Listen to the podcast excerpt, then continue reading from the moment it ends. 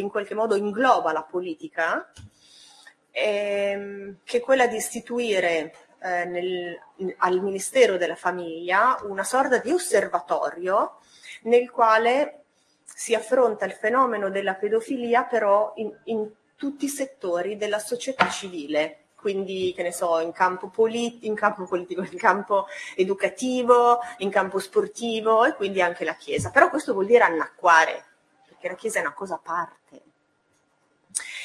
E, ehm, in Italia, la, e qui, qui, concludo e lascio la parola a Lucetta, alla quale insomma va il merito di questo, di questo gigantesco lavoro. E in Italia purtroppo la politica è assente, e c'è una sorta di ritrosia ad affrontare questo fenomeno perché la politica sa di andare contro la Chiesa e, la Chiesa comunque in Italia ha ancora un peso, un peso specifico grosso di riferimento. In più si avvicinano le elezioni l'anno prossimo. Eh, immaginate che ci sono stati solo due parlamentari finora, due, un europarlamentare dei radicali Maurizio Turco e l'altro Mantero dei 5 Stelle, che hanno osato fare un'interrogazione alla quale nessuno a oggi ancora ha risposto.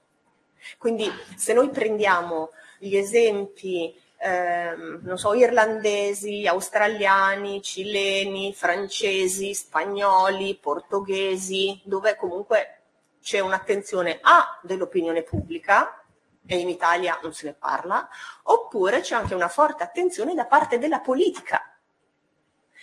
E purtroppo qui eh, c'è un vuoto. Se tu vuoi aggiungere... Allora sì, io volevo che Lucetta anche aggiungere un po' più di quello che ha iniziato Franco adesso. Perché l'Italia è sempre in finalina del coda, la questione politica e altre cose, ma veramente stiamo arrivando al punto che sta per esplodere, sta per uscire fuori l'Italia in questa cosa o rimane sempre bloccato da questo sistema? Naturalmente noi con questo libro speriamo di contribuire all'esplosione, al fatto che non se ne possa più tacere, non possa più essere taciuto. Però non so se avete notato tutti, ma mentre nei giornali i corrispondenti stranieri, i giornali stranieri hanno cominciato a parlare di questo libro, in Italia oggi il primo che ha nominato questo libro è stato domani in una riga eh, che ha messo il titolo del libro, una riga che domani non è proprio un giornale che ha 3.000, vende tante copie, ecco per dire. E quindi c'è effettivamente in Italia l'idea che non bisogna disturbare la conferenza episcopale mentre ha l'assemblea. Questo mi è sembrato molto chiaro. Eh, è vero quello che ha detto Franca, cioè che in Italia la Chiesa ha ancora potere. Io penso che sia un potere più immaginato che reale. Io non credo che la Chiesa abbia ancora tutto questo potere, però siamo talmente abituati da secoli a pensare che la Chiesa è uno dei grandi poteri che dominano nel nostro paese, che probabilmente eh, è rimasto il riflesso condizionato. Ecco, anche politicamente penso che la Chiesa conti molto meno di quello che si pensa, però eh, intanto teniamola buona, intanto nessuno vuole inimicarsi la Chiesa. Questa è una delle ragioni. L'altra ragione, e l'ho anche scritto in un pezzo del libro, credo che stia un poco in una sorta di indifferenza religiosa del popolo italiano. Cioè il popolo italiano è abituato ad andare in chiesa, andare anche in chiesa per chiedere, sanno che la chiesa è un luogo dove si dispensano aiuti, posti di lavoro, raccomandazioni, cioè un luogo utile con cui avere un buon rapporto, dove i ragazzini, adesso un po' meno, ma potevano avere eh, un luogo dove andavano a giocare, avrebbero dovuto essere, come sappiamo, protetti dalla, dalla società e quindi mandavano i figli. Ancora oggi però vedo che mandano i figli da piccoli dai boy scout in chiesa, dopodiché eh, questi ragazzi non vanno più in chiesa, cioè è un deposito di ragazzi, invece di mandarli in luoghi privati e costosi li mandano in chiesa. Ecco.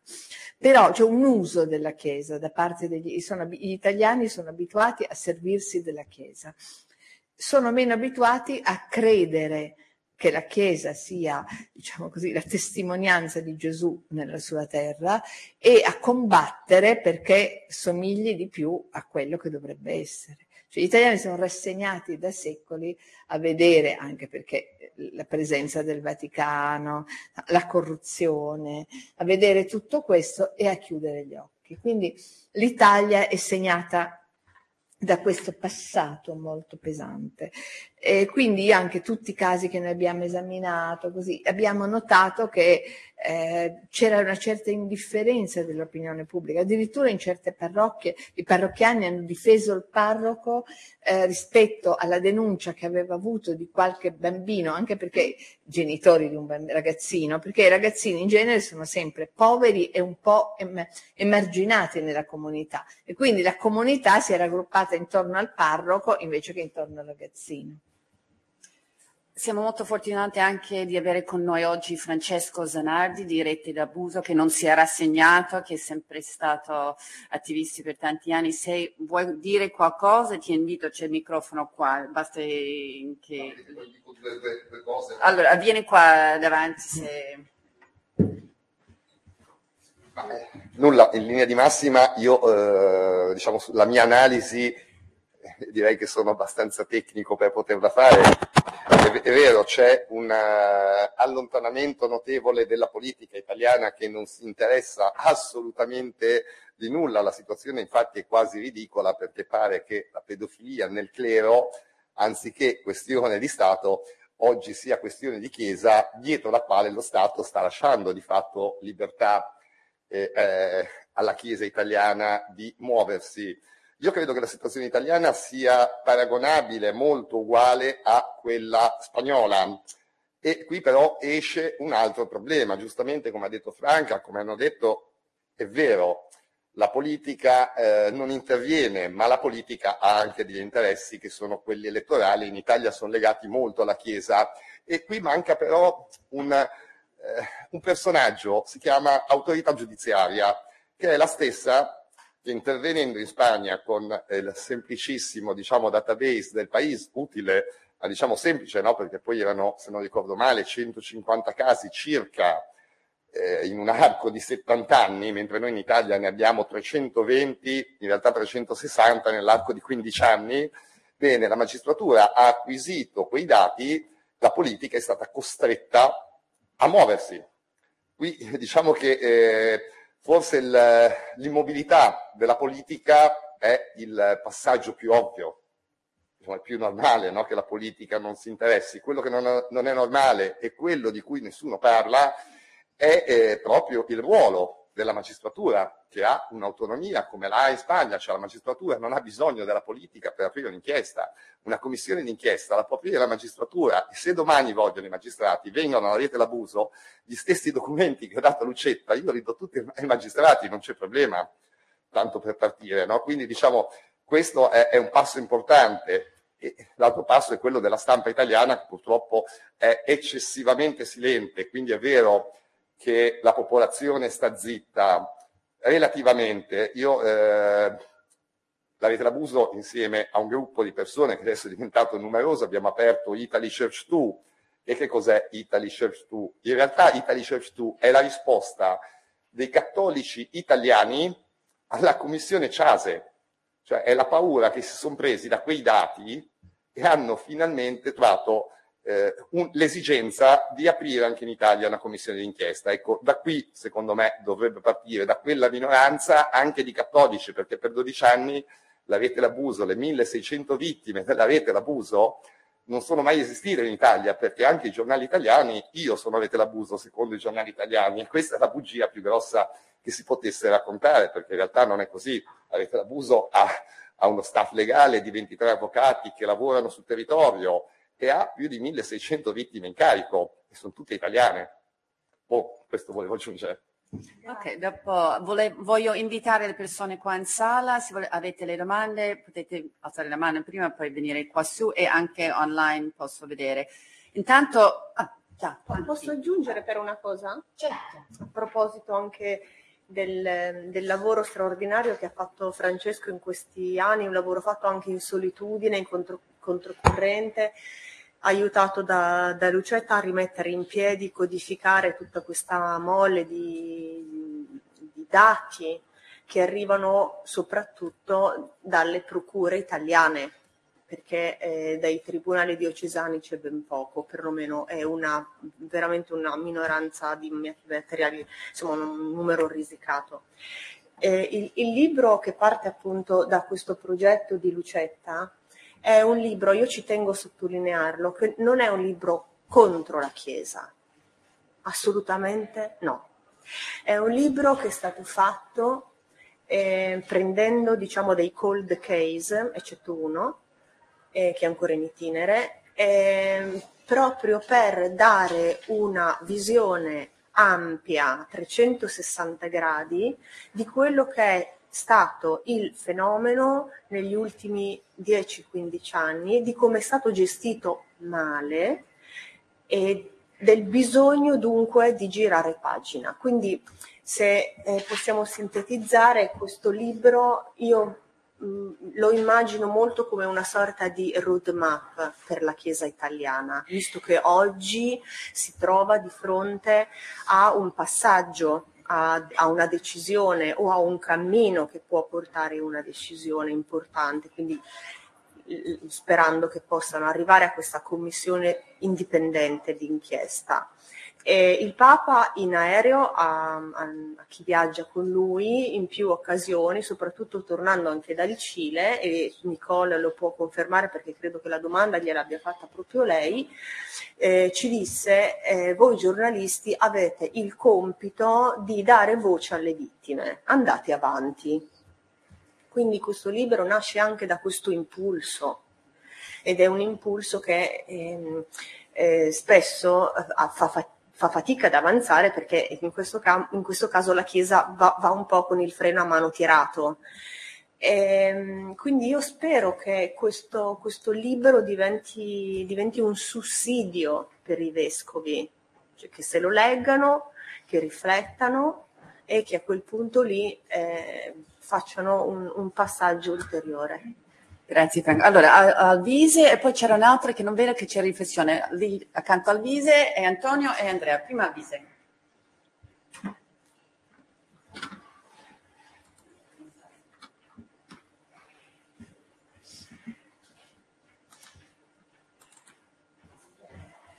Buongiorno, sono Alvise Armellini, giornalista freelance per No, meglio la tengo, guarda. Scusate. No, ho avuto un contatto, quindi preferisco tenerla. Ehm, allora, volevo chiedere due cose. Ehm, una è se in questa storia il Papa può avere un ruolo, nel senso se il Papa può spingere, fare moral suasion sulla CEI eh, affinché faccia qualcosa. E secondo, eh, mi ricollego a quello che hai detto tu, Franca, ehm, quando tu dicevi sono tutti cold case tranne uno, la cosa che mi era venuta in mente è se Zuppi ha l'opportunità di dare un segno, se c'è un caso aperto, come sembra esserci, su cui lui magari può, come dire, dare un segnale. Quindi se, se c'è questo caso, se ce ne potete parlare un pochino. Grazie.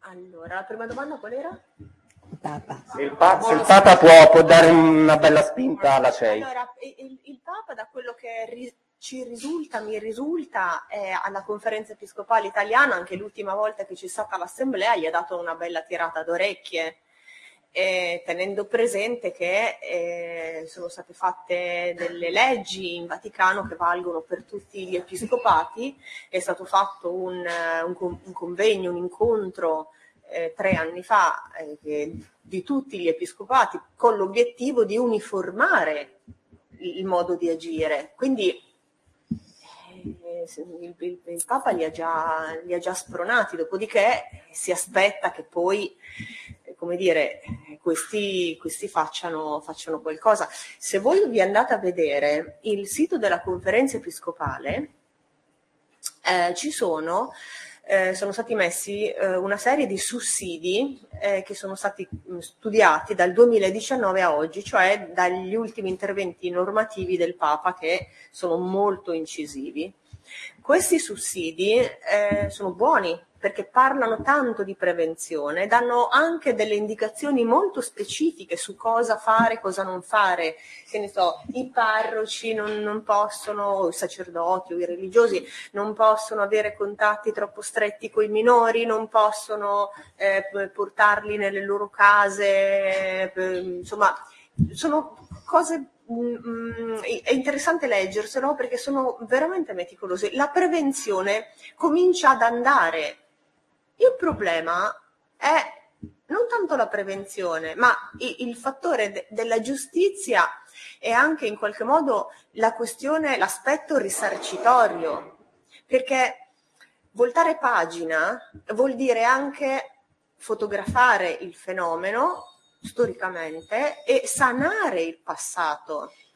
Nella conferenza episcopale italiana a oggi non ha che io mi ricordi, non ha mai fatto una eh, di, mea culpa, una dichiarazione, una giornata di studio dedicata alle vittime. Il giorno, ad esempio, che in Vaticano c'era eh, questo, questa riunione storica di tutti gli episcopati ehm, che è nata dopo diciamo, lo scandalo cileno, e in Italia sono venute diverse vittime, tra cui anche Francesco Zanardi, era uno dei tanti. Eh, hanno chiesto di essere ricevuti dai vescovi italiani e non li hanno ricevuti. Eh, il, il, il, caso che eh, io personalmente ho trattato ed è nel libro è il caso di Milano dove c'è questa famiglia, una normalissima famiglia, peraltro molto credente, eh, con questo bambino che è stato abusato e che poi da questo abuso ha ricevuto, ha avuto purtroppo vari problemi nella crescita.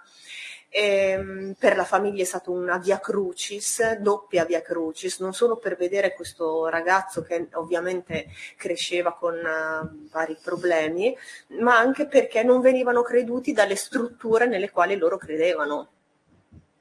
E in una occasione, io personalmente, eh, a una conferenza stampa, parlo di quattro anni fa, feci una domanda all'allora presidente della conferenza episcopale, il cardinale Bassetti, proprio su questo caso di Milano, perché era il periodo in cui la mamma aveva scritto al Papa e aveva scritto anche ad, altri, ad altre insomma, istituzioni, proprio per chiedere una giustizia, una giustizia riparativa, attenzione. Ehm, e sono stata aggredita verbalmente dal direttore dell'avvenire, cioè testimoni 40 giornalisti, quindi nessuno che mi ha difeso ovviamente, ma mh, mm, pazienza. E, ehm, e questo per fare capire che il cammino è veramente pesante, che cosa può fare il Papa? E il Papa può rimbrottare, può impungolare, può fare come ha fatto col Cile, poi però devono, devono essere i vescovi italiani a fare l'ultimo miglio. Allora, uh, abbiamo varie domande, non so Lucetta se voleva anche commentare no, su commentiamo le allora, c'era Ada, eh, poi Antonio e poi Andrea. Sì. Ah? Adesso c'è Antonio. Antonio. Allora, allora, Ada della CNN e poi Antonio Palai e poi Andrea. Grazie. Ho due domande. Una è, hai detto che la maggior parte dei vescovi non, non vogliono questa commissione. C'è una spaccatura anche fra quei, quella maggioranza dei vescovi, cioè prima di tutto qual è la ragione principale? Che non vogliono lo scandalo o perché sono ancora, come diciamo noi in inglese, in denial, cioè per loro questo problema non esiste. C'è una differenza fra quelli più anziani e magari quelli più giovani invece sono un po' più aperti o è uguale? E l'altra è se c'hai una uh, una ragione per la quale anche i giornalisti italiani scrivono poco su tutti questi casi, perché ce ne sono stati casi, sono usciti nella stampa, però eh, un giorno, due giorni e poi non se ne parla più. Facciamo Lucetta sì. prima questo. Sì, eh, io penso che ci siano, eh, intanto con i giornalisti italiani ho già detto prima, cioè sono uscite queste notizie in genere sulla stampa locale, in genere con un'attenzione anche agli aspetti pruriginosi che hanno sempre questi casi, quindi presentati come casi scandalistici oppure dall'espresso sempre come casi scandalistici e poi dimenticati completamente, cioè nessuno ha seguito cosa è successo poi di queste denunce, di queste cose.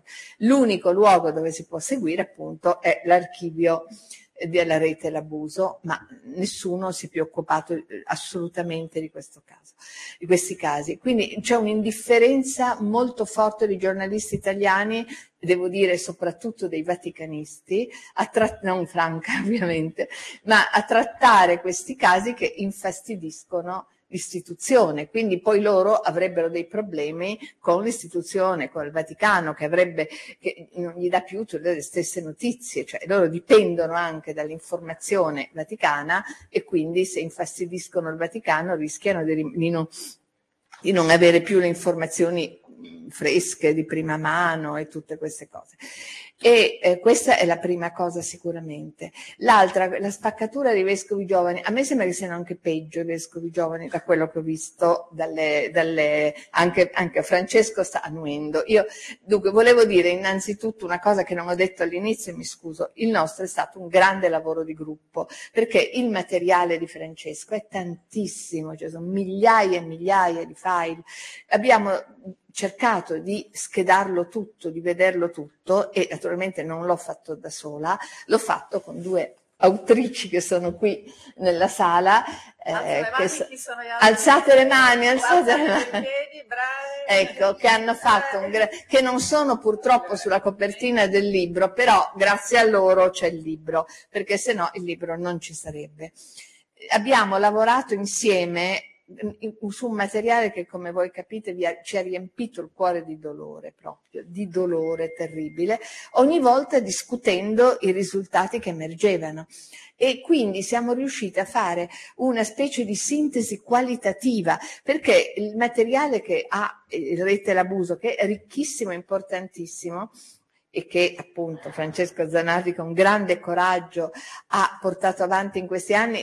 Ricordiamo che ha avuto molti attacchi hacker, che non è che lo stia facendo in un'atmosfera di pacifica collaborazione ma è un materiale per forza disomogeneo, cioè di alcuni casi abbiamo solo le denunce, per forza, perché non è che lui si è potuto mettere lì a fare tutto. Quindi di alcuni casi c'è una denuncia, non sappiamo più cosa è andata, di un'altra ci sono due gradi di giudizio, ma manca eventualmente il terzo e cose del genere. Quindi noi non potevamo fare un'analisi quantitativa, quanti casi, quanti preti, quanti condannati. Allora abbiamo fatto un'analisi qualitativa e qualitativa, cioè abbiamo visto che questi casi erano delle forti somiglianze fra di loro e le somiglianze erano tutte, diciamo, una che i bambini, non bambini, in genere sono ragazzini ricordiamocelo, cioè sono intorno ai 10, 12 anni, 13 anni, sono di famiglie povere, spessissimo famiglie eh, sostenute finanziariamente dalla diocesi che magari gli dà una casa gratis, gli dà un sussidio, quindi bambini la cui famiglia si suppone che non denuncerà mai perché se no non sa come arrivare a fine mese, dar da mangiare ai figli. Sono ragazzini eh, che possono anche non essere creduti, perché come ho detto in alcuni casi già si capisce, sono un po' emarginati dalla vita della comunità e quindi eh, hanno difficoltà a parlare proprio. I sacerdoti, non so, quelli che sono stati accusati, non sono pedofili, cioè una piccolissima parte è di pedofili nel senso tecnico del termine. In realtà andrebbe, sarebbe molto più giusto qualificarli come predatori sessuali, che si rivolgono ai ragazzini perché sono i più fragili, questi ragazzini sono scelti ad hoc, non è che sono scivolati in un momento di debolezza, come capite c'è una scelta bella razionale su questi ragazzini, non è un momento di debolezza, sono dei ragazzini e devo dire anche, io devo dirvi la verità, secondo me quei sacerdoti sono gender fluid, li chiamerei adesso, cioè maschio e femmina per me pari sono, basta che mi dia la sicurezza di non denunciare, ecco. E hanno anche un vantaggio le bambine piccole, cioè di 12-13 anni, quelle che vengono eh, molestate, abusate, che in genere non rimangono incinte. Nei nostri casi abbiamo trovato una che a 13 anni è rimasta incinta perché può succedere, ma è molto raro. E quindi loro non corrono neanche il rischio che corrono con le religiose, che corrono eh, che portano agli aborti delle religiose, che rimangano incinte. Quindi è una scelta oculata di predatori sessuali. Ora no, il problema si pone quindi sui seminari, è lì che bisogna lavorare, è lì che bisogna stare molto attenti, è meglio che se le vocazioni vere siano poche rimangano poche, però che non si facciano entrare chiunque nei seminari perché poi ci si trova con questi risultati terribili. E questa è l'altra cosa. Quindi uno dei compiti dei vescovi sarà anche di ripensare i seminari, perché la prevenzione non si fa solo offrendo dei centri di ascolto. Su questi centri di ascolto, poi forse ci dirà due parole, eh, vorrei che le dicesse Francesco Zanardi che conosce bene la situazione e non dirla io. Ora, poi il Papa, vorrei rispondere anche un attimo alla domanda di prima, se certo. permettete. Cosa può certo. fare il Papa? Beh, secondo me può fare molto il Papa. Non solo dire ai vescovi italiani fate l'inchiesta, cosa che esplicitamente non gli ha detto. Gli ha detto esplicitamente, è stato detto solo dal gesuita padre Zollner, che ha detto Francia, Italia e Spagna devono fare l'inchiesta. Non gliel'ha ancora detto esplicitamente. Io trovo che sarebbe bello glielo dicesse esplicitamente. Poi potrebbe anche controllare di più quello che avviene in Vaticano, perché quello che avviene in Vaticano è anche un po' il modello di quello che avviene per le conferenze episcopali. Se in Vaticano ci sono montagne di denunce di abusi di religiose, per esempio, che nessuno apre, nessuno prende in considerazione, quello è un bel insegnamento che si può affossare. Se la congregazione della fede, quando arriva la denuncia eh, di una famiglia, come io, uno dei casi che racconto, che è il caso Rugolo, è arrivata la denuncia di un sacerdote eh, contro un sacerdote che aveva cominciato ad abusare mentre era seminarista e poi ha continuato quando era sacerdote allo stesso ragazzino. Allora, la, la, dottrina della fede risponde, prima quando era seminarista non concerneva la dottrina della fede, quindi noi non ce ne occupiamo. E il bambino, il ragazzino era minorenne. Quando il prete continua ad abusare, il ragazzino è diventato maggiorenne, quindi noi non ce ne occupiamo.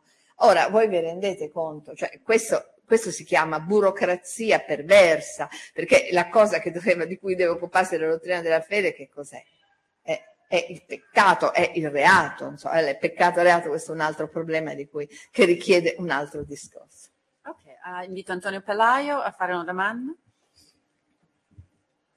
E se ci sono altri, poi c'è Andrea e poi altri.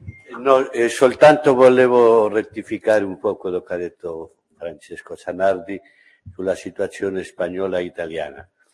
Quello che tu hai detto era vero due o tre anni fa, ormai non è più vero.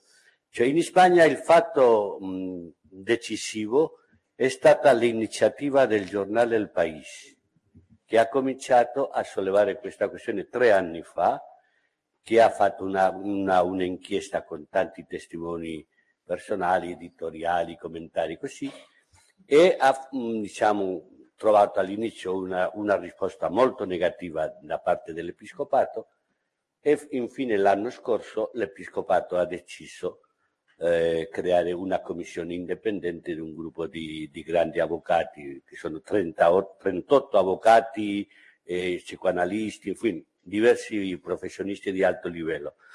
Poi non è anche vero che, le, che il governo non si sia mischiato cioè, la classe politica, i parlamentari hanno voluto creare una commissione parlamentare alla quale il governo si è opposto. Invece hanno confidato al difensor del pueblo, che è questo ombudsman eh, politico, che è un'istituzione politica di alto livello, di creare una commissione che si sta adesso creando, ancora non è, non è in funzione, ma sta creandosi in, questi, in queste settimane e alla quale i vescovi hanno detto che parteciperanno anche loro, con un rappresentante o due rappresentanti. Dunque la situazione, non voglio dare nessun esempio a nessuno, ma credo che in questo momento è un po' migliore in Spagna che qui in Italia. Antonio, dato che ci sei, Zuppi, eh, sei d'accordo con le nostre due eh, Grande Guarda, io a Supi lo conosco da quando io abitavo nel Trastevere andavo alla chiesa sua a fare i, i battesimi in spagnolo, matrimoni in spagnolo. Dunque, per me è un uomo una, che, che, ho una grande fiducia in lui, è un prete di strada. Allora, un prete di strada sa di, di che cosa stiamo parlando e sa che non può essere insensibile a questo. E dunque credo che lui farà tutto il suo possibile perché l'episcopato italiano, che comunque l'episcopato italiano è una, una folla imponente di 240 vescovi, ognuno dei quali secondo me potevano fare via la metà. Meno, minimo c'è, eh, scusate, c'è un studio dal tempo di Paolo VI dove dicevano il Vaticano era arrivato alla conclusione che in Italia bastavano 120 vescovi e adesso sono 260. Allora, hanno ritrovato a unire 3-4 diocesi. Ogni volta che fanno questo vengono i sindaci, i governatori a, protestare, no, no, dobbiamo essere... Va bene. Dunque, credo che governare l'episcopato italiano è una cosa abbastanza complessa. Ma è così anche in Spagna? In Spagna sono molto meno vescovi.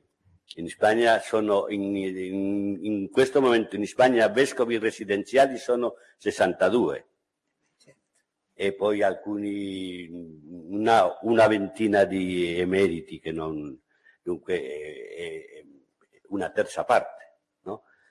E dunque, e poi c'è un'altra cosa, credo che in Italia il, il, potere del Presidente della conferenza episcopale è meno risolutivo che in Francia o in Spagna. Perché? Perché qui c'è sempre l'ombra del Papa del Vaticano, che sì, rispetta la conferenza episcopale, ma molti sappiamo che in certi momenti la conferenza episcopale ha fatto quello che domandava il Vaticano indipendentemente di che fosse o non fosse la sua opinione. Ma che cosa è successo? Perché nell'arco di una ventina di giorni, eh, prima il presidente della conferenza episcopale spagnola si è pronunciato contro eh, l'istituzione di una commissione d'inchiesta, anche secondo eh, quello che avrebbe voluto fare il governo. I parlamentari. I parlamentari, scusa, non il governo. Franca, dopodiché, parla un po' più nel microfono, sì, così online. Dopodiché, dopodiché, invece, passa una settimana, adesso non mi ricordo, comunque passa un breve lasso di tempo mm. e eh, arriva una dichiarazione del Presidente della Conferenza Episcopale spagnola che dice sostanzialmente ho cambiato idea lavoriamoci, è buona, un buon cammino. Che cosa è accaduto in quel mentre? No, lui non ha detto che fosse un buon cammino creare una commissione parlamentare, perché era un po' assurdo creare una commissione parlamentare per studiare questo. Invece hanno creato questo, questa commissione al, al difensor del pueblo, che come dico è un'istituzione politica finanziata dal governo di alto livello e che loro creeranno questa, che stanno già creando questa. E loro chi, chi è il soggetto? Que el, el, el, defensor del pueblo actualmente è un ex ministro di educazione, Gabilondo, del Partito Socialista, e poi è una, è una istituzione in certo senso eh, che unisce partiti dell'opposizione e partiti del governo, ma evidentemente il presidente della commissione è nominato dal governo. Ma io non ho capito, in questo caso la politica spagnola non ha paura di andare contro la Chiesa? No, no, adesso no. Adesso no, cioè piuttosto è stato il contrario, la Chiesa ha avuto mh, paura che la politica si mischiasse troppo in un assunto che finalmente è, è un assunto interno. Per questo hanno accettato lavorare con questa commissione governamentale. Poi c'è un'altra ultima cosa che volevo aggiungere su, questo, Aspetta, questa, su, no, no, su, su, questa divisione tra i vescovi italiani che sono contro o a favore. In Spagna abbiamo avuto l'ultima riunione dell'assemblea plenaria due settimane fa, non c'è stata l'unanimità, ma erano 3-4% contro, il resto era a favore, che è un dato molto positivo. Grazie. Allora, Grazie. E c'era un altro mano a qualche parte alzato? No, ok. Eh no, sembrava. Esma, okay. Ups, pardon. Eh, io sono Andrea Prete. Ciao, finalmente. Sono la vaticanista della radio televisione olandese. Um, sì, posso peccare anche un po' di dietrologia, mi dispiace, ma io ho sempre avuto un po' la sensazione che in Italia fosse anche così difficile iniziare un'indagine sia interna sia molto meglio esterna, perché potrebbe avere delle riverberazioni all'interno del Vaticano, perché ovviamente l'Italia è molto collegata al Vaticano e quindi lì sappiamo che probabilmente, probabilmente ci sono decenni di coperture, di spostamenti, di silenzi, di omertà, eccetera. Quindi potrebbe essere questo, non so a chi chiedere, forse più a Lucetta, potrebbe essere anche questo un motivo per cui all'interno del Vaticano, Papa forse escluso, o forse no, sarebbe, regnerebbe l'idea meglio lasciar chiudere, eh, lasciar silenzioso il passato così ci ci dedichiamo di più alla prevenzione che al futuro, il presente, no? Non lo so, è un'idea mia. E poi la seconda breve domanda, io non riesco, da olandese, non riesco a capire bene perché il potere giudiziario faccia così poco. Cioè, uno va a denunciare, è un reato. Non riescono neanche le Nazioni Unite. Io, allora non sono io. Eh. denunciato nel 2019 eh. Italia, la risposta delle Nazioni Unite all'Italia è siamo molto preoccupati per il basso numero di indagini penali e di punizioni Ok, ok, aspetta. italiana, infatti se io carico contro la magistratura Francesco, ti, ti, fermo che dopo devi fare la risposta sì. lì così online ti okay. sentono e ti vedono. Comunque Vabbè, prima basta. rispondono loro e se puoi venire su. Grazie. Allora, io penso, sì, questa presenza del Vaticano sicuramente conta, anche perché alcune delle vittime, quando non trovano risposta, che in genere non trovano mai, delle loro denunce al vicariato locale, al vescovo locale, allora si rivolgono in Vaticano. Ora, negli altri paesi questo mi sembra che non succeda o, mai o in percentuale molto minore, mentre invece in Italia immediatamente pensano perché conoscono qualcuno, perché hanno questa vicinanza del Vaticano. Il Vaticano assolutamente non fa niente, però eh, rimane coinvolto in, in, ogni, in uno di questi casi. Cioè anche, anche la, si aggiunge, diciamo così, al silenzio, al depistaggio della Chiesa locale, si aggiunge quello degli organismi vaticani predisposti anche al controllo, a cui si rivolgono direttamente. Il caso Rugolo di cui ho fatto esempio, c'è il padre di questo ragazzino che poi a un certo punto si rivolge direttamente, anche lui. Cioè non c'è solo il vescovo che deve per forza passare alla congregazione della fede, alla congregazione dei religiosi o del clero, ma anche ci sono gli italiani che si rivolgono direttamente, talvolta al Papa. La mamma del ragazzino di cui parla Franca, scritto al Papa e a Bassetti. Tutti e due hanno fatto finta di non ricevere la lettera. Quindi Può darsi che non gli sia mai arrivata, eh? noi non lo sappiamo, però anche quando Franca ha scritto sul giornale che era stata mandata la lettera, com'era la lettera, che quindi a quel punto era arrivata, cioè in Italia l'unica azione che ha fatto smuovere in qualche modo anche la giustizia all'interno della Chiesa è stata la stampa, i media, specialmente la televisione, programmi un po' scandalistici sicuramente che però hanno fatto sensazione, se no non è mai mosso niente niente, anzi il Vaticano ha contribuito a bloccare tutto. E questo è una cosa che è specifica molto dell'Italia, credo. Vuoi allora, parlare? io uh, ho una domanda online uh, e poi c'era Esma e poi... Aspetta. Allora, Andrea, Andrea Affaticati del Courier Austria ma l'insegnante non potrebbe fare qualcosa per vigilare sugli abusi e aiutare soprattutto le famiglie più povere nei paesi piccoli e denunciare senza avere ritorsioni?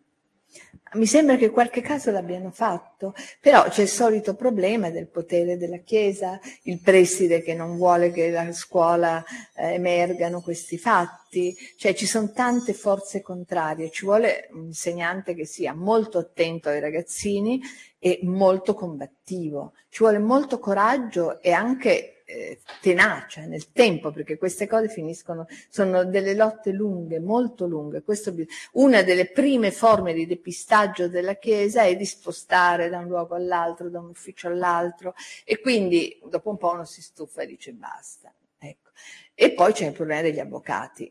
Questo degli avvocati è un problema molto grosso a cui la rete l'abuso risponde con questa rete di avvocati, ma gli avvocati costano, i poveri si possono permettere un avvocato? No E quindi la Chiesa e le curie invece pagano l'avvocato, questa è una cosa che andrebbe molto analizzata, pagano l'avvocato al sacerdote accusato e talvolta pagano avvocati di primissimo livello.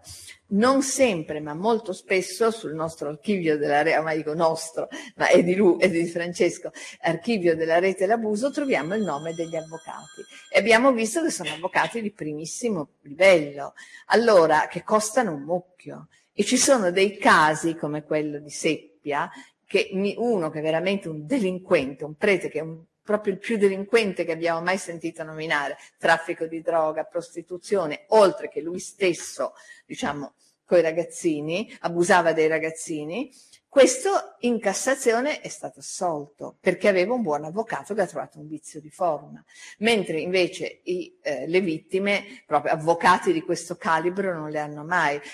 Vi faccio, finisco solo con una domanda. Con quali soldi vengono, la curia paga gli avvocati dei accusati con i soldi dell'8 per 1000. Punto. Non dico altro. Non è il caso di aggiungere commenti. Allora, abbiamo Esma, la nostra presidente della stampa estera. Grazie, grazie, grazie Cetta Francesca per questo incontro, grazie per il prezioso lavoro anche di Francesco ovviamente.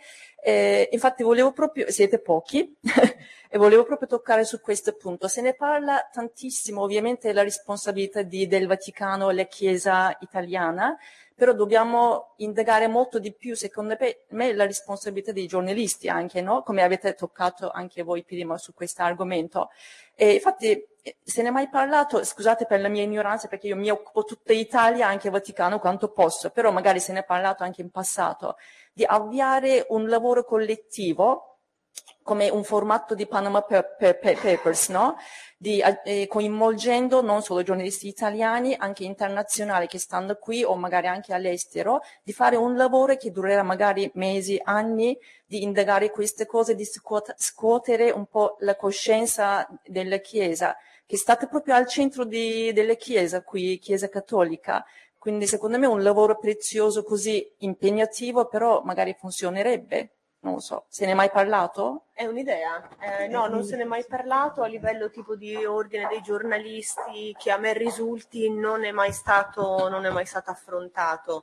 Eh, ci sono state delle singole iniziative, penso ad Adista per esempio, eh, penso ad, anche al domani che ha iniziato diciamo, un monitoraggio, un po' quello che è stato fatto anche con, eh, con la Spagna, con il País, oppure negli Stati Uniti ci sono casi eclatanti, non so, il Boston Globe che poi alla fine insomma, è diventato anche un po' l'emblema di, eh, di, di questa attività, eh, di questa attività, però no, in Italia non, non è stato, non è stato fatto. Ma è interessante se ci pensi, perché di solito noi giornalisti siamo molto competitivi. Il Boston Globe ha avuto, credo, un Pulitzer per, quella, sì. lavoro. I giornalisti vogliono il loro scoop Pulitzer, ma la, il concetto di ESMA, di fare un po' una, sì. una rete insieme di giornalisti, è, è nuovo, non ho mai sentito. È interessante. Sì, Noi è una bella idea. No, l'ultima cosa che voglio dire è eh, spesso eh, i, i, vescovi che mh, mm, si oppongono a, un, a commissioni d'inchiesta, comunque a un lavoro di questo tipo, indipendente, conoscitivo, basato su anche il lavoro storico degli archivi, eh, sottolineano eh, che eh, la pedofilia è un fenomeno una piaga che riguarda altri settori della società civile. È vero, la maggior parte degli abusi noi sappiamo che avvengono all'interno delle famiglie, poi in seconda battuta ci sono la scuola, gli istituti sportivi e poi arriva la Chiesa. Ma perché allora è importante incidere, insistere sulla Chiesa? Per, per la sua natura, per la sua natura e per il suo valore simbolico. Ed è chiaro che se si risolve il problema lì, mh, mm, c'è la possibilità di arrivare a risolverlo anche altrove. Ma finché non si arriva a, a incidere all'interno della Chiesa, eh, si, si continua. Se tu vuoi aggiungere... Io volevo aggiungere una cosa, se volete che cominciamo questo lavoro insieme, che sarebbe utile, bellissimo e molto importante, noi abbiamo un archivio stampato, l'archivio di Francesco Zanardi, che noi abbiamo stampato perché per fare questo lavoro bisognava stamparlo, l'abbiamo ordinato e, lo, e non sappiamo dove depositarlo adesso, perché occupa le nostre case un po' troppo. Se voi volete, noi siamo felicissimi di depositarlo qui a disposizione di tutti i giornalisti. Schedato come abbiamo schedato spiegandovi il sistema, penso che siano d'accordo, spero anche le mie le nostre collaboratrici e sarebbe una buona idea perché di metterlo a disposizione. Sto scambiando occhiata con la nostra presidente che sta dicendo di sì, mi sembra sì. una una data, una collezione di dati molto utile, informazione sì, perché... molto importante per tutti i giornalisti e credo, cioè, posso sì. dire che saremo molto grata di avere, abbiamo una domanda qua. E vieni davanti, a due domande.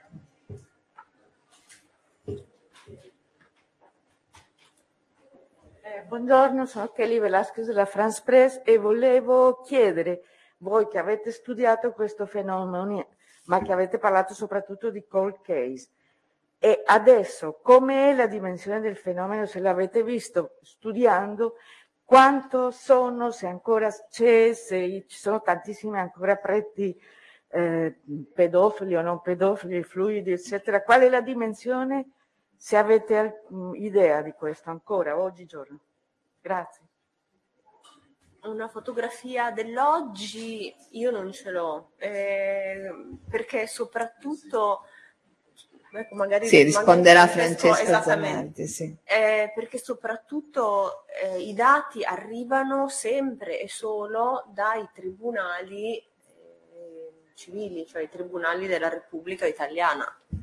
Eh, sui tribunali ecclesiastici si riscontra sempre ancora una opacità incredibile. Ad oggi, per esempio, noi non sappiamo quanti sono i casi in Italia, cioè noi, noi non sappiamo quanti casi la Chiesa ha in carico, eh, quanti sono negli ultimi dieci anni eh, i, i, i, i, casi affrontati, eh, i religiosi che sono stati ridotti allo, allo stato laicale e quant'altro. Eh, danno delle cifre molto, molto circa circorum, dicono che potrebbero essere un centinaio, come se anche loro non avessero effettivamente un, una fotografia e questo però ci dice molto Secondo me non ce l'hanno la fotografia, non la vogliono avere perché vogliono che ogni caso rimanga un caso singolo, un prete che è caduto, vogliono negare l'esistenza del sistema. E vi voglio ricordare invece che Benedetto XVI, nella lettera ultima che ha scritto come risposta alla al tribunale di Cologna che l'ha chiamato in, in, causa per un prete pedofilo, lui ha detto io di quel prete pedofilo non sapevo niente ed era vero perché non toccava, al, c'era un sistema burocratico per cui il vescovo di, eh, di, non era diciamo eh, responsabile di questi dettagli, però ha detto però io sono responsabile di tutti gli abusi che ci sono stati per le cariche che ho ricoperto. E ha chiarito con questa lettera che non si tratta di casi singoli di cui ogni volta bisogna capire chi ha la colpa, chissà, che c'era un sistema e che la, finché la Chiesa non riconosce che era un sistema che coinvolgeva tutti e non lo dice e non fa ammenda su questo, questo non finirà mai. Così come il sistema di prevenzione che la CEI molto ottimisticamente, io sono meno ottimista di Franca, ha, ha proposto la CEI, io penso che non funziona per niente. Io penso che l'unica cosa che funziona è che i colpevoli vengano nominati e puniti. Se i colpevoli continuano a farla franca, ma cosa vuole che ci sia un regolamento che dice che i parroci non devono portarsi a casa i bambini? Ma anche prima, voi pensate che prima un parroco portare nel, poteva portare nel suo letto un ragazzino? No, però lo facevano e lo continuano a fare. Finché non vengono puniti, lo continuano a fare. Francesco? Eh, io rispondo, intanto mi ero appuntato un attimino un po' di domande. Allora, i dati dei tribunali in Italia ci sono tantissimi casi che non sanno né i tribunali, perché non li abbiamo denunciati in quanto prescritti, né la Chiesa che non li ha voluti sapere. Quindi diciamo che eh, diverse centinaia di casi sono nella unica eh, conoscenza della rete d'abuso, che non ha solo i casi ma anche le vittime. E questo è, diciamo, tanto per fare il quadro.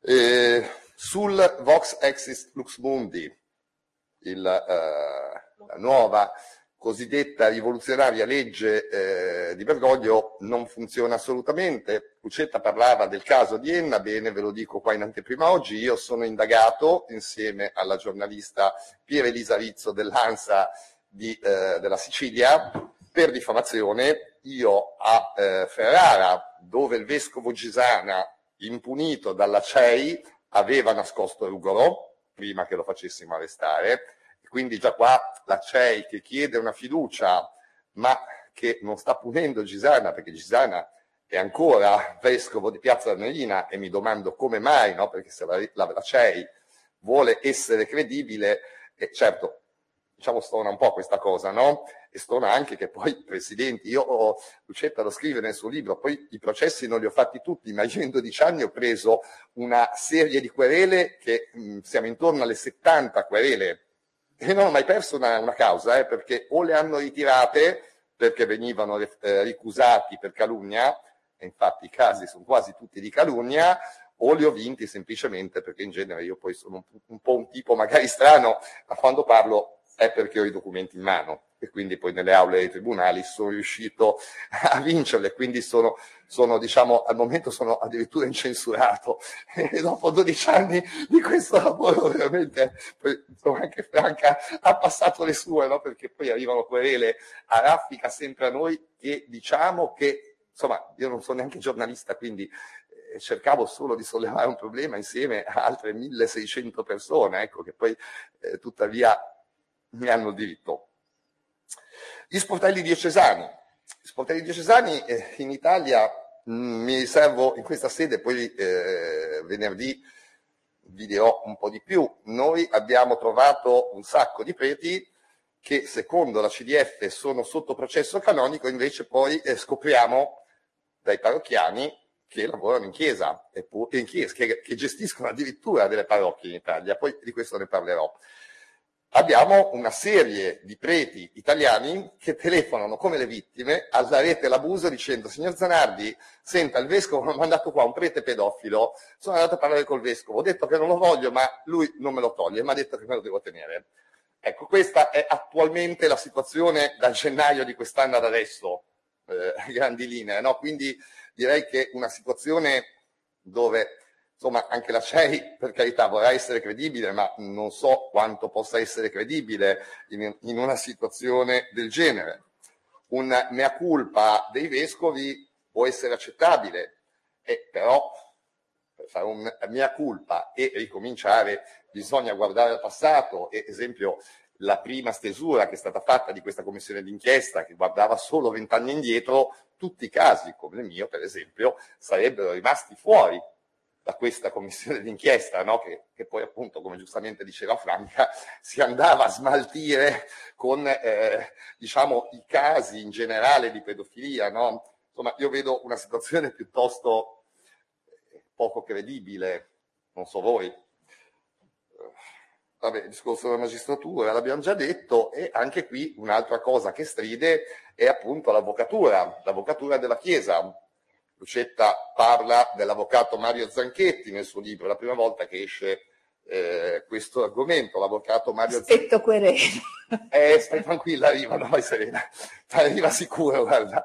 Eh, l'avvocato, però intanto ne approfitto, l'avvocato che in realtà è il professor Mario Zanchetti di Milano, diocesi di Milano, è colui che negli anni io documentalmente eh, posso dire che da 12 anni segue moltissimi casi non a Milano, noi, io Zanchetti lo conobbi anni fa, prima per le diffide e poi per gli accordi dalle, tra le parti, che però non mi arrivavano da diocesi di Milano, mi sono arrivati da tutta Italia, quindi vuol dire che questo signore, dietro ai vescovi, gestiva queste altre cose. Poi Lucetta spiega anche nel libro perché questo signore è stato condannato sostanzialmente in quanto ha proposto a, una nostra, un nostro assistito, proprio agli inizi, se non ricordo male, era il 2012, eh, sostanzialmente di prendere un avvocato del suo ufficio per riuscire... Aggiungi che è stato preside della facoltà di legge della Cattolica. Eh, se non sbaglio ancora la cattedra.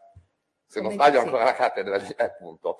Quindi diciamo no, eh, l'ambiente non è molto rassicurante, anche il solo fatto questi avvocati, come diceva Lucetta, avvocati milionari, no? avvocati da 100.000 euro a causa, e, e difendano poi i preti, ma scusate, allora, voi chiedete, non voi, la CEI chiede alle vittime di andare agli sportelli diocesani vedendosi queste situazioni?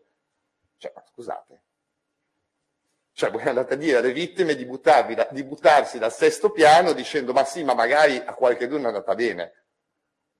Lo capite che il discorso è questo, secondo me questa situazione, scusate, non sta assolutamente in piedi. Qui ci vuole non un ripartire con un'indagine da vent'anni fa, qua intanto ci vuole un pentimento, è un pentimento che non sono scuse, ma è, è non lasciare chi purtroppo è passato in questi drammi solo. E invece qua è quello che sta accadendo perché nessuna vittima in Italia è mai stata risarcita o aiutata dalla Chiesa. Gli unici risarcimenti sono quei pochissimi casi dove la magistratura italiana ha condannato i preti e quindi li ha costretti a pagare. Punto. Prego. Ma allora, i risarcimenti, esempio, quello di cui parlava Lucetta del caso di Milano, che è un caso che ho seguito personalmente dall'inizio alla fine, e, e beh, lì eh, sono stati pagati 100.000 euro più le spese eh, degli avvocati. Il problema è perché sono stati pagati questi 100.000 euro? Sono stati pagati per non trascinare Mario Delpini, arcivescovo di Milano, nel processo. Quindi diciamo che qua non è stato pagato un risarcimento alla vittima, è stata comprata la vittima, è tutt'altra cosa io conosco bene il caso eh, di Milano, il risarcimento in base alle tabelle del caso di Milano erano 650 mila euro.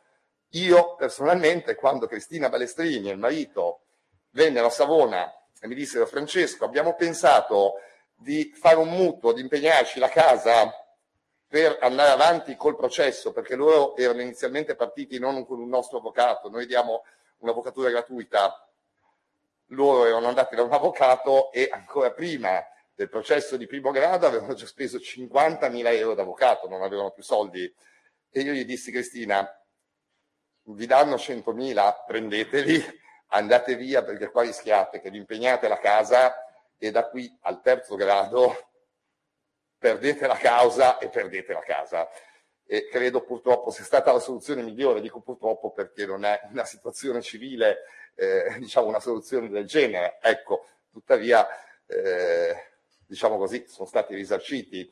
Diciamo che il clima è, è, non è buono, anche questi sportelli diocesani dove vediamo questi preti, eh, uno ancora 15 giorni fa, condannato dalla CDF, dalla CDF, dal Tribunale diocesano, quando abbiamo scritto sul sito della rete d'abuso della condanna del Tribunale diocesano, ops, hanno iniziato a scrivere i parrocchiani. Ma come? Ma non è vero che è sospeso da un anno, ce l'abbiamo qua da un anno in parrocchia. Quindi scusatemi, ma abbiate pazienza, ecco, eh, devo solo chiudere un attimo il cerchio su queste cose. Grazie Francesco. Fra l'altro Francesco sarà di nuovo con noi venerdì a che ora? Mezzogiorno? Viene a 11. Gina, hai una domanda? Relativo al brasiliano?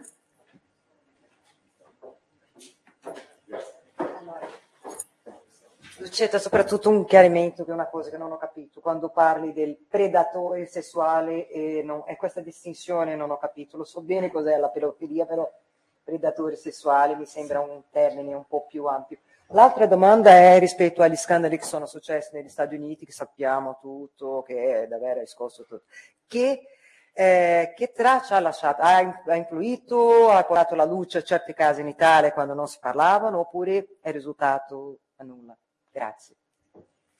Scusa, non ho capito bene questa seconda domanda. La seconda domanda su, su casi che sono immersi. Lo scandalo che è immerso negli Stati Uniti sì. eh, una ventina d'anni fa, in cui sì. sono toccati sì. tantissimi soldi alla Chiesa, soprattutto, no? allora si è smosso un poverone, sia perché Stati Uniti è Stati Uniti, sì, ha influito qualcosa qua, se ha portato ah, qualcosa sì. qua, se ha messo alla luce degli scandali qua, o, oppure è caduto nella indifferenza, lì per lì sono scomparsi delle, delle pagine Sì. dei giornali, non se ne parla. Eh, comincio dalla seconda domanda. Intanto il cardinale Lowe di Boston, quello che era stato, diciamo, eh, quello che aveva le mani in pasta del- del- di questo scandalo, è stato chiamato a Roma a essere arciprete della eh, chiesa della Basilica Santa Maria Maggiore. Santa Maria Maggiore. Quindi, come capite, noi non eravamo proprio, avevamo davanti un esempio di punizione. È stato sepolto nel 2017. Ecco, qui a Roma sempre, tutto, con tutti gli onori, anche il Papa è andato al funerale, tutto. Quindi, ecco, da noi è arrivato molto attutito lo scandalo, questo, tanto per dirne una. Poi credo che se ne siano fatti un baffo proprio, come anche stanno facendo la stessa cosa della indagine CEASE di, di francese. Cioè tutti a dire, uh, che terribile quello che è successo in Francia, che cose terribili. Ma dico, voi cioè, si comportano come se eh, pensassero che la Francia è tanto diversa dall'Italia e lì c'erano veramente cose terribili. Quindi c'è, una- c'è un forte, non solo un ten- una prassi di cancellazione, ma anche proprio l'idea che non, non si saprà mai. Cioè, c'è secondo me una veramente una prepotenza nel credere che non sarà mai scoperta la situazione italiana, che sarà sempre cancellata. No, volevo rispondere alla domanda fra pedofili e predatori sessuali. Certo, i pedofili sono anche predatori sessuali, però i pedofili vengono riconosciuti come malati di una malattia mentale, psichica, che eh, li porta a, diciamo, a desiderare rapporti solo con i bambini. E quindi, anzi, quando crescono un po', come insegna Lolita del resto, non gli piacciono più. Ecco, e quindi è, una, è anche una malattia, quindi è anche giusto considerarla come qualcosa che può guarire. Forse io non mi intendo assolutamente delle terapie per i pedofili, però è considerata una malattia mentale, quella della pedofilia. Mentre invece essere prelatori sessuali è un po' diverso, essere persone che non riescono, almeno di solito, contenere i loro istinti sessuali, cioè i preti non riescono a vivere la castità, che sarebbe la loro condizione che hanno scelto perché nessuno li obbligava a vivere in quella condizione, e allora eh, diciamo decidono di trovare un modo per sfogare i loro istinti, che si, e questa è la situazione molto diffusa nella Chiesa Cattolica, ed è una, allora chi trovano? Le persone più fragili, che sono i ragazzini poveri con la famiglia sostenuta spesso dalla diocesi, che quindi la famiglia non, si suppone non li sosterrà nella denuncia oppure riceverà le somme che gli vengono proposte perché ritiri la denuncia, che sono somme bassissime. Scusate, a me l'idea che uno rinunci a, a presentare la denuncia per suo figlio per 25.000 euro, 20.000 euro, fa impressione anche, però per quelle famiglie è una cifra che gli risolve tanti problemi, pagano dei debiti, riescono a pagare l'affitto. Questo vi fa anche capire il livello di miserabilità a cui si muove questa cosa. Allora, questo è un, un problema eh, per, i, eh, per i ragazzini piccoli. Poi c'è il problema delle religiose, a cui io ho dedicato un paragrafo nel libro, scusate, io ne vorrei parlare, quello non è un problema italiano, quello è un problema mondiale. Le religiose sono in una condizione di fragilità maggiore dei minori per due motivi. Uno, perché per i minori comunque la denuncia, una volta che, si, che il fatto emerge, l'abuso emerge, la denuncia è obbligatoria. Cioè, non è che devi, devi trovare le prove, cioè è automatico che venga denunciato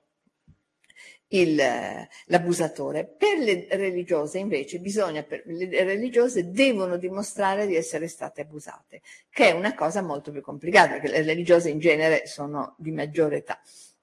Questo è il primo ostacolo per le religiose.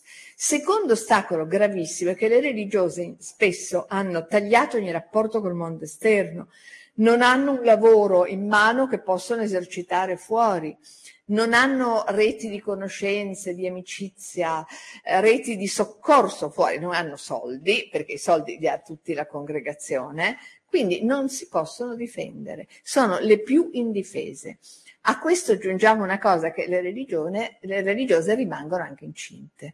Allora, l'ha detto l'unica religiosa che ha parlato al convegno eh, del 2019 che eh, Papa Francesco ha voluto sulla pedofilia. Poi, dopo, prima non erano previste le religiose, dopo che su Donne e Chiesa Mondo abbiamo fatto la denuncia delle violenze sulle religiose, hanno aggiunto frettolosamente una religiosa della quale non si dice né il nome, si dice che lei è nigeriana, ma non si dice né il nome né si dice dove è avvenuta questa violenza, in modo che probabilmente quello è ancora prete, ancora vescovo, violentatore, nessuno può saperne niente. Questa denuncia che lei per tre anni è stata sottoposta agli abusi di un prete che manteneva la sua famiglia, quindi lei non poteva protestare, e che l'ha fatta abortire tre volte. Ora, la violenza sulle religiose è anche molto più tenuta segreta, nascosta, perché comporta in molti casi l'aborto. Voi capite bene che cortocircuito eh, culturale, teologico, ideologico provoca sapere che la stessa Chiesa che combatte in tutti i modi l'aborto, in, in tutti i paesi, le, combatte anche le leggi che depenalizzano l'aborto, in realtà gli stessi vescovi, gli stessi preti fanno abortire le religiose perché non, non emerga questo scandalo. Ora, qui voi capite che è qualcosa di molto più grosso ancora che lo scandalo sui minori, perché la portata di questo scandalo ha degli echi per la Chiesa ancora più forti. Poi la, quello sui minori è stato archiviato un po' come il scandalo dei pedofili, dei malati, fra virgolette. Eh, I preti che vanno con le religiose non puoi dire che sono malati. Eh, e quindi ci sono tutte certo. queste conseguenze. Allora vi prego di ricordare che oltre eh, a questo scandalo dei ragazzini, che è gravissimo e che è più però documentabile, ecco, esiste quello sulle religiose che è veramente il grande nascosto, rimosso nella vita della Chiesa. E sarà il prossimo libro tuo? Come dici? Farai un prossimo libro su quello? Sarebbe bello, ma dobbiamo trovare le suore che parlano. Allora, facciamo l'ultima domanda qua. Vieni. Mi sa che Franca ci sta lasciando, devi andare? Sì. Ludovica Eugenio di Adista. Eh, no, volevo solo aggiungere ancora un altro versante che è venuto fuori dal primo studio accademico pubblicato qualche settimana fa in Germania eh, sull'abuso riproduttivo, e cioè ehm, eh, quell'abuso che si verifica quando i preti eh, abusano di eh, ragazzine minori che poi diventano maggiorenni e che quindi sono condannate a una doppia eh, diciamo, eh, situazione di, di abuso, eh, quella mh, del fatto di essere state abusate da minori e quello di essere state abusate e spesso eh, rese incinte e obbligate a, ad abortire o se non obbligate ad abortire a portare avanti la gravidanza nel nome di una fittizia, eh, del tutto virtuale eh, osservanza del valore della vita, ehm, per poi obbligare la ragazza divenuta madre e il bambino che ne nasce a condurre una vita di assoluto nascondimento in cui il bambino non potrà mai sapere chi è suo padre e se lo sa non potrà mai dirlo. Nella totale emarginazione sociale, perché queste eh, ragazzine eh, che restano incinte vengono rifiutate dalla Chiesa e dalle famiglie spesso. Quindi questo è un ulteriore versante che lentamente sta crescendo, che è ancora più nascosto forse di quello delle religiose, perché qui c'è anche lo stigma sociale, che viene proprio dalle famiglie. Quindi è un, quello della pedofilia e no, del, in generale dell'abuso sessuale nella Chiesa si sta rivelando un universo in espansione. Più passa il tempo, più si eh, evidenziano eh, versanti ancora più problematici ancora più difficili da far emergere. Ma che dimensioni ha in Germania questo fenomeno? No, la, mm, la, l'inchiesta, diciamo la ricerca accademica che è condotta da Doris Reisinger eh, è condotta sull'unico archivio che è quello americano di Bishop Accountability, sì, eh, che è l'unico che per il momento dà questo genere di dati, che ovviamente sono una minima parte. Eh, in Italia Marisa Fumagalli ha scritto un libro su questo. Sì, sì, sì, sì. sì. Per cui insomma anche qua si sta muovendo qualcosa a livello proprio di ricerca accademica e di ricerche anche sulle cause sistemiche e strutturali all'interno della Chiesa. Allora, grazie. Sembra che abbiamo tutti come giornalisti tanto lavoro da fare, un universo in espansione, poi ci... lei c'ha il prossimo libro da, da, scrivere facciamo la prossima presentazione anche qua. No, vi ringrazio molto, era veramente interessante e importante questa conversazione, siamo pronti a sentire di nuovo Francesco Zanardi venerdì e spero che tornate con il prossimo libro. No, e poi soprattutto è bella quell'idea lanciata da Esma, Assolutamente, brava Elsa. renderla, sì, renderla sì. fruibile perché questo Ci punto è, uno, è uno strumento per tutti. Sarebbe un onore per la stampa essere, avere questo archivio, sì. questi dati all'uso per tutti i giornalisti da tutto il mondo. Certo. Assolutamente. Accettiamo. E Francesco è d'accordo naturalmente. Da, da aggiornare anche a noi Poi si può sempre aggiornare, appunto. Si può sempre aggiornare succeda, purtroppo le carte poi varranno ad esempio il 9, certo. Siamo aperti anche a aggiornamenti continui. Eh sì. E beh, non possiamo. Assolutamente aperto. Grazie a tutti. Grazie a voi. Sì. Grazie mille. Come? È venuto molto bene. Sì.